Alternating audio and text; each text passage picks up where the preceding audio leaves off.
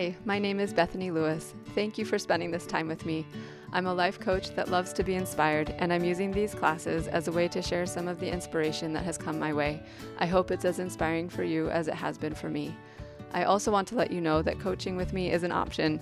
If you feel like coaching could be helpful for you, but are not sure you can afford it, please jump on my waitlist. I'm reserving two to three spots every week for free coaching for those who can't pay for whatever reason. I will rotate through the list, and when your name comes up, we'll schedule a time. If you want to be coached sooner than later or have regularly scheduled sessions, please book a session with me. You can contact me through my website, which is www.lifeinspiredcoach.com. While there, check out the testimonials of people that have been coached by me. I love coaching so much and would honestly love to be your coach. Please do hit me up. Now, on to class. Enjoy. All right. I wanted to start off with some background about myself, why I'm qualified to talk about lessons from children. and the reason is because I've had experience with kids. That's my my reasoning here. So, I am the oldest of 6 kids and I have 5 little brothers and our house was fun and crazy and there was a lot of wrestling and a lot of fart jokes that happened in my house growing up. And i did a lot of babysitting for my family and for other families and i just have always loved little kids and ended up getting to have six of my own. So i have a lot of experience with little people. I have four boys and two girls and right now they're ranging in age from 12 down to one and a half. So the lessons that i will be sharing tonight come from my observations of them and interactions with them. So you may be wondering why we're doing a coaching class on kid stories, um, but stay with me. I feel like stories and analogies are kind of the most memorable way of approaching learning. And the life lessons that I've gained from these experiences can benefit any adult who wants to see things from another light.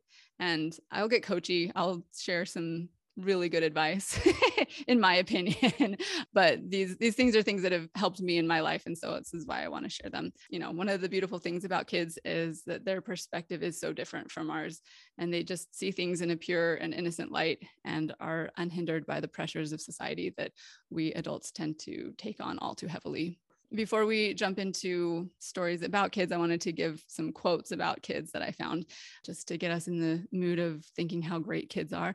And some of these are inspirational and some of them are cute and funny. And I will put the quotes and the people that they're attributed to in the show notes in case anybody's interested in in learning more about them. But these quotes are pretty cute. So, children are the hands by which we take hold of heaven. The soul is healed by being with children. Every child you encounter is a divine appointment, which I think is a sweet one. You can learn many things from children, how much patience you have, for instance. children see magic because they look for it. While we try to teach our children all about life, our children teach us what life is all about. I cried once when I read that one. it's a good one. Pretty much all the honest truth telling there is in the world is done by children. Children seldom misquote. In fact, they usually repeat word for word what you shouldn't have said. Don't worry that children never listen to you. Worry that they are always watching you. Children are a great comfort to us in our old age, and they help us reach it faster too. If you want your children to be intelligent, read them fairy tales. If you want them to be more intelligent, read them more fairy tales supposedly this was by Albert Einstein, which I thought was sweet. um, a characteristic of the normal child is that he doesn't act that way very often. That is very true. The best inheritance a parent can give his children is a few minutes of his time each day. And then one more, this one's supposedly by C.S. Lewis, and I love it. It says, Children are not a distraction from more important work, they are the most important work. So beautiful things. Oh, I lied. There is one more quote about kids before I start sharing quotes by kids.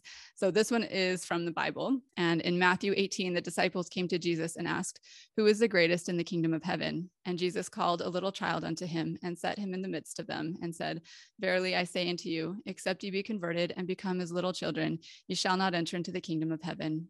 Whosoever therefore shall humble himself as this little child, the same is greatest in the kingdom of heaven. And whoso shall receive one such little child in my name receiveth me. And I love this perspective. It's good to remember who our real role models should be, the ones who can show us what really truly matters in life. And it's these little ones with their pure perspective and the way they accurately reflect to us who we really are and their innocent and unhindered reactions to life challenges. I hope I can be more like them. All right. So, story number one I read this, I don't even remember what I was looking at. We have we write down quotes from kids that are cute or funny, and I must have been looking at one of those lists at one point, and this kind of sparked the idea of having this as a class. A few years back, we were at the zoo in Chicago, and there's a playground there, and the kids were playing. There's a ton of kids there, and I overheard Corinne say to another girl, "I used to be three, and now I'm four. And the little girl exclaimed, "Me too!" And they were automatic best friends and played together the whole rest of the time we were there. It was so cute. And it kind of struck me that Corinne was demonstrating that making friends doesn't have to be scary and complicated like we sometimes think it is. All you have to do is be friendly and strike up a conversation and share something about yourself. And you never know what you'll find in common with the people around you. You may even discover that you have both once been three and then turned four. And as adults, we tend to overthink and overanalyze every social interaction that we have. And we can get so wrapped up in our own thoughts and fears about being judged that we don't show up as our best or real selves. We kind of sabotage our efforts at friend making because we're so focused inward and how we're on like how we're appearing to others that we become overly anxious and don't stay open and curious to learn about the other person, which is how you make friends in the first place also sometimes we tend to have set ideas in our heads about how many friends we should have or what friendships should look like and those ideas tend to get us stuck and, and not serve us well. So i think we would all do well to take a page from corinne's friend making book and just put ourselves our real selves out there and see what happens. I believe that when we do that we will attract our tribe to us. So next story i'm calling it luke and the parable of the cookie and the chocolate So recently I was sitting at my desk working on something and enjoying a piece of delicious Mrs. Cavanaugh's chocolate. And if you haven't tried their chocolates before, you totally should. It's my favorite chocolate in Utah. And we happened to move into the neighborhood, um, same neighborhood as the owner. And she's one of the nicest people you'll ever meet. So, Mrs. Cavanaugh's chocolate, check it out. Anyway, I was sitting there and enjoying this chocolate when I heard my one and a half year old baby Luke coming towards my door. And as any good mother would do, I quickly hid the box of chocolates before he got to me. um, and but as I was pulling him up onto my lap, I realized that there was still that one piece of chocolate that I had been eating sitting on my desk with the bite out of it. And using my again well practiced chocolate hiding ninja mom skills. I swiped it from the desk as i was pulling him up and he didn't even notice. And i had this huge wave of relief i was like oh that was so close. And thought about what was just narrowly avoided. And he had been eating a cookie and was perfectly happy and content with the cookie. But had he noticed the chocolate that he wasn't allowed to eat he would have immediately forgotten any deliciousness that he was currently enjoying and would have just been really angry about not being able to have the chocolate. So I've gotten some traction out of this story as I've shared it with my six year old, who, like the rest of us, tends to occasionally look around at what other people have and then let that outward looking make him forget to be grateful for the things he does have that do bring him joy. And I've told him, and I believe this, that the secret to happiness is two words gratitude and love. So, next time you catch yourself dissatisfied with your own life because you're looking at someone else's, remember the parable of the cookie and the chocolate. All right. This next story is one of my favorite stories, my favorite kid stories. It's not even about my own kid, but um, shortly after we moved into the house that we currently live in, we were getting ready to go on a walk as a family to a bird refuge that's near our house. And Jace's new best friend in the neighborhood, Milo, he lives just across the street, was over and playing. And, you know, we were getting ready to go, and it takes 20 minutes to a half hour to get out the door every single time we want to go anywhere. And so we were in the process and invited Milo to come with us to the bird refuge if he wanted to. And he did want to. So we said, okay, run over and ask your mom if you can come. So he disappeared for a little while and came back and he was getting ready to go with us again. And I was like, oh, did you ask your mom? Are you allowed to come? And he said, yeah, she said I could go if I want to be grounded for a week. And I do want to be grounded for a week. So I'm coming. like killed me. I was dying. It was so funny. And then Thane tried to reason with him and he was like, But Milo, if you get grounded for a week, then you can't play with Jace. To which Milo responded, Yeah, but I'll just play with Play for a week. And then when I'm done being grounded, I'll play with Jace again. you really like can't argue with that kind of logic. So we did we did take him home before we went on our walk and fortunately he didn't fight it. but it was yeah, one of my favorite memories. so while we might agree that the direction that Milo decided to go with his mom's response was perhaps not the best, I think we can all agree that this is an example, an excellent example of confident decision making. And we can learn a lot from this exchange about choices and consequences and understanding them and then taking resolute action. So uh, we can also learn about willingness to be corrected, which again, I'm grateful for. okay, so the next one is Carver in the car sorry, I've named all of these. So you might get some of the, the um, titles if I forget and read them to you.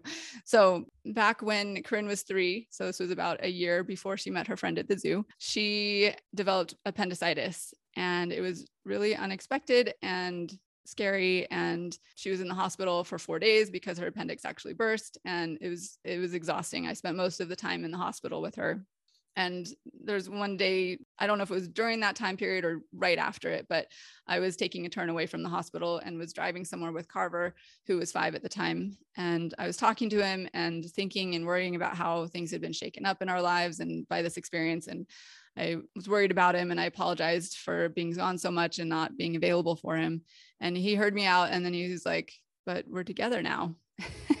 and it was this beautiful reminder to me that I could stop stressing and worrying about the past and recognize and appreciate the current moment. I really believe that being present allows us to fully be alive and experience the joys that are available to us in the here and now that we'll miss if we're focused on the past or on the future. It's just, it's funny to think about because in that moment, I was actually with Carver and so I'd be much better off enjoying being with him than stressing out about how I hadn't been with him over the past few days.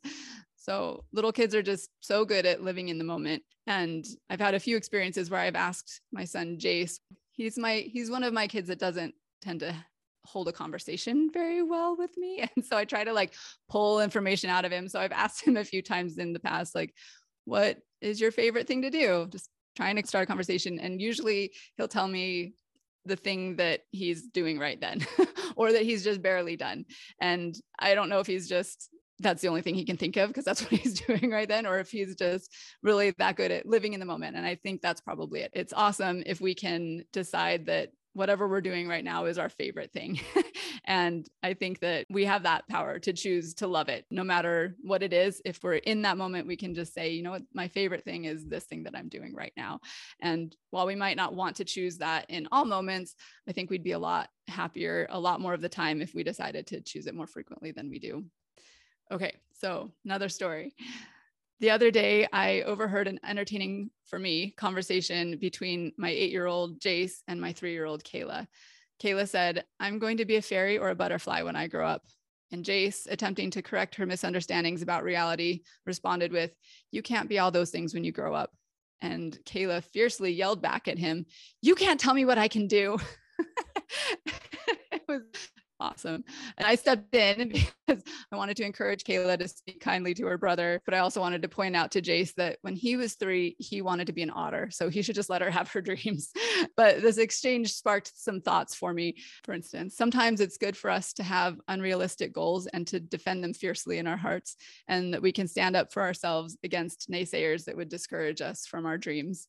And we may not be able to grow up to be a fairy or a butterfly, but we can choose to believe in things that we can't even see the possibility of fulfillment of right now. And as we do so, we will be inspired to work to make that possibility possible.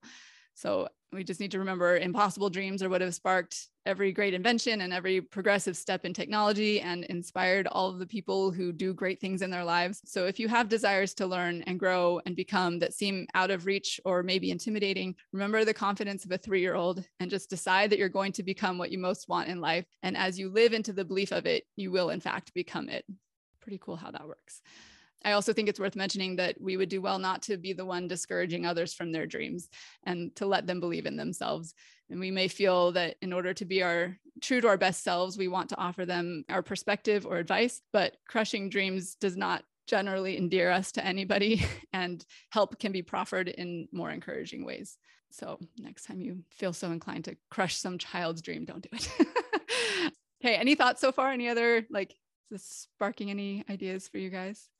I don't have much to say, but I was just a lot of them resonate with me. And although they're children's, that from children's um, mouths, it's very, yeah, I'm almost 40 and I still need to learn these lessons. right? Me too. This is, this is why we're having this conversation.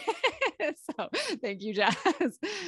All right. So our next story is about Sterling. There are actually kind of a lot of stories about Sterling. I hope that the other kids don't be upset about that, but he's taught me a lot of things. So one of my favorite Sterling stories is from one of his birthdays. And you need to get a little background to understand this. We have eight people in our family, and we have a birthday season, and it's from April to August mostly. So, seven of our family members have birthdays within those five months. And poor Sterling has to wait until November for his birthday. And this has been very challenging for him every single year that he's been old enough to recognize what a birthday is. And he'll start in april when our you know the birthday season starts. Mine is actually the first. And he will start in april asking how many days until his birthday which is again in november. So he feels really upset that he has to wait all year for his until it's his turn. So he's also the fourth kid in the family. So when he was younger most of the toys in the house were ones that had been collected by his older siblings. So nothing was actually owned by him so when his fourth birthday finally arrived, he was so happy. And as he was opening one of his presents, we said to him, What is it, Sterling? To which he replied with all of the enthusiasm his little tiny frame could muster, It's mine. I love it so much because, um, other than this just being a cute response, I think it can teach us an important lesson about being happy about any gift, regardless of what it is. And if we look at what the gift itself means rather than the details of it, we can appreciate things like the fact that somebody spent time and energy and money towards providing something for us or that this gift is now something we can take ownership of. And you don't even have to bother with the details of what the gift is to appreciate it and be excited and even ecstatic about having a gift at all. So this next one is actually not from my personal experience. It was very good timing. This past week, my friend and neighbor wrote a beautiful piece for a newsletter for the women's organization in my local church.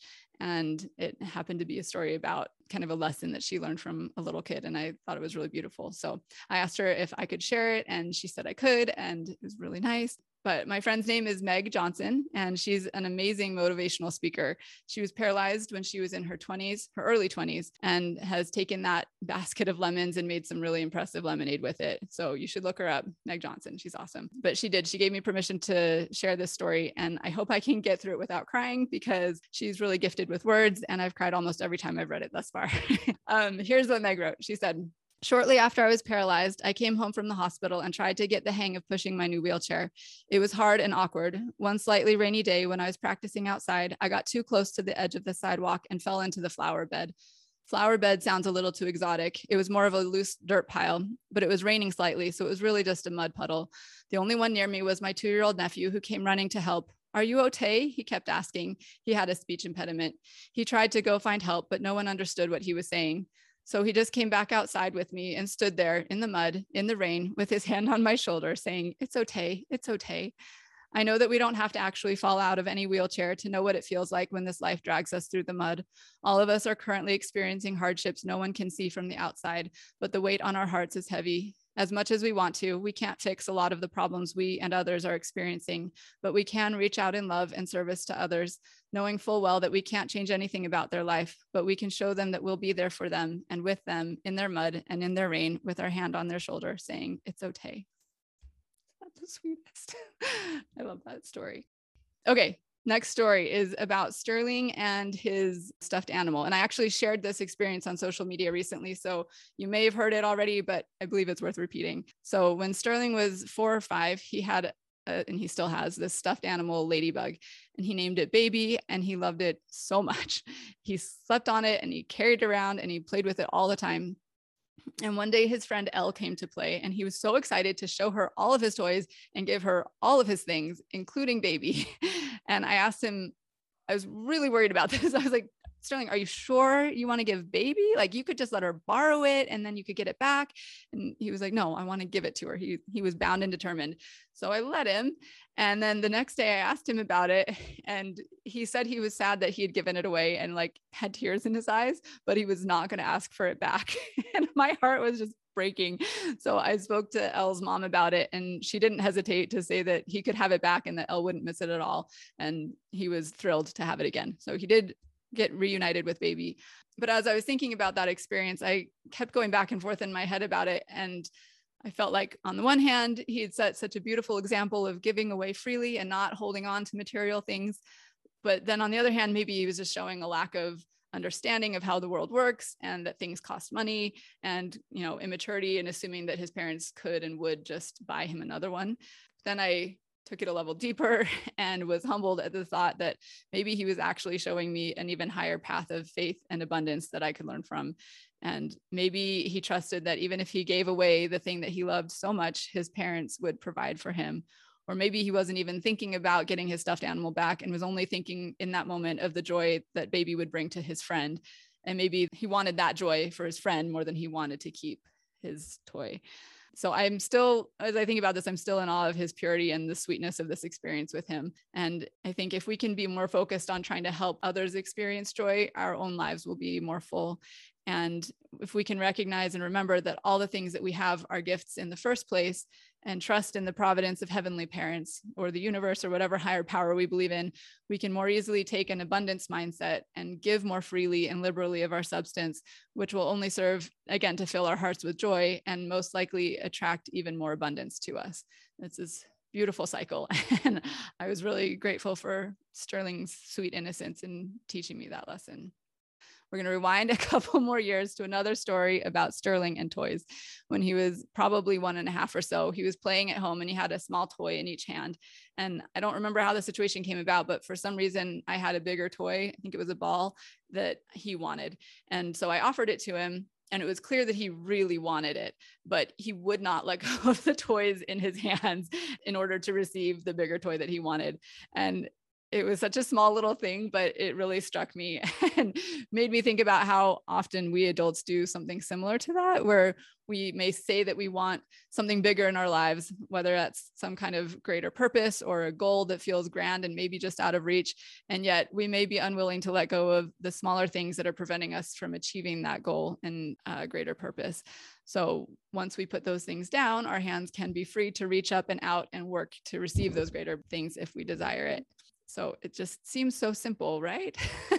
but really, it's not as simple as it seems. Okay, here's another Sterling story. This was cute. The other day, just recently, so he's six now. We were watching a show called The Wizard of Paws, which is a sweet show about a guy who makes prosthetics for animals who are missing limbs. And Sterling asked me, Is the Wizard of Paws real? is he just really was wondering, is this real or not? And it kind of, it was a cute and a funny question, but it made me realize that kids really don't know, especially today with the advancements in computer generated uh, graphics like it's it's hard to tell sometimes if things are real or not. And even though this is you know it's like a reality show it's very real um, but he wasn't he wasn't sure. So it's hard for kids to know the difference between reality and not when it comes to tv shows and movies. And perhaps it would behoove us adults to question if what we perceive as reality is actually real a little bit more because i think we tend to assume that we know what is real and what's not but there's a lot of deception that's happening in the world and in the media right now so even if we can tell a CGI dragon and know that it's not real, um, we might be fooled by a fake news story or a deep fake video. So it's probably worth it to not assume that we can't be fooled and to be more open to questioning what we perceive as reality in order to avoid deception. And I'm not suggesting that we become paranoid or fearful, just that we employ some humility and be open to questioning our assumptions, as this may serve us very well. Here's another Sterling. This one has Jason in it too, though. Story. So we subscribed to Amazon Music a while back, and we let each of the kids have their own playlist, which was funny. It's really cute to hear them say, you know, little like six year old Sterling, Mom, put that on my playlist. So there was a song that we found that everyone liked, but it had one mild swear word in it, and the kids all had it on their playlist.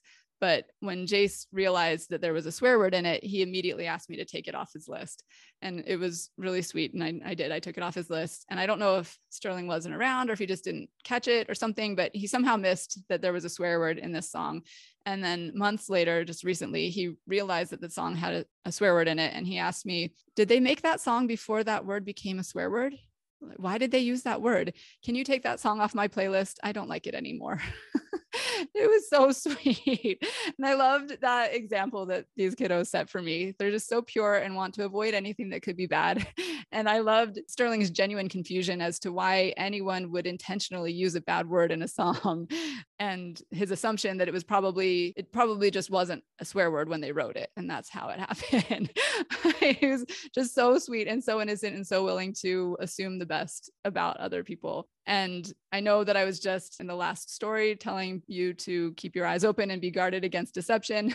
but I also think it's important and wise to keep our hearts and our minds open as well to the idea that others' intentions could be more pure than we initially may want to believe. And as long as our safety isn't in jeopardy, I think it's perfectly appropriate and even helpful to choose to believe and assume the best of others and their intentions because we can never truly see into another person's heart, soul, and mind, we cannot judge the motives behind the things that they do, even if what we perceive we think is inappropriate or wrong. So I submit that we get to feel a lot more peace if we can assume that everyone is just doing their best.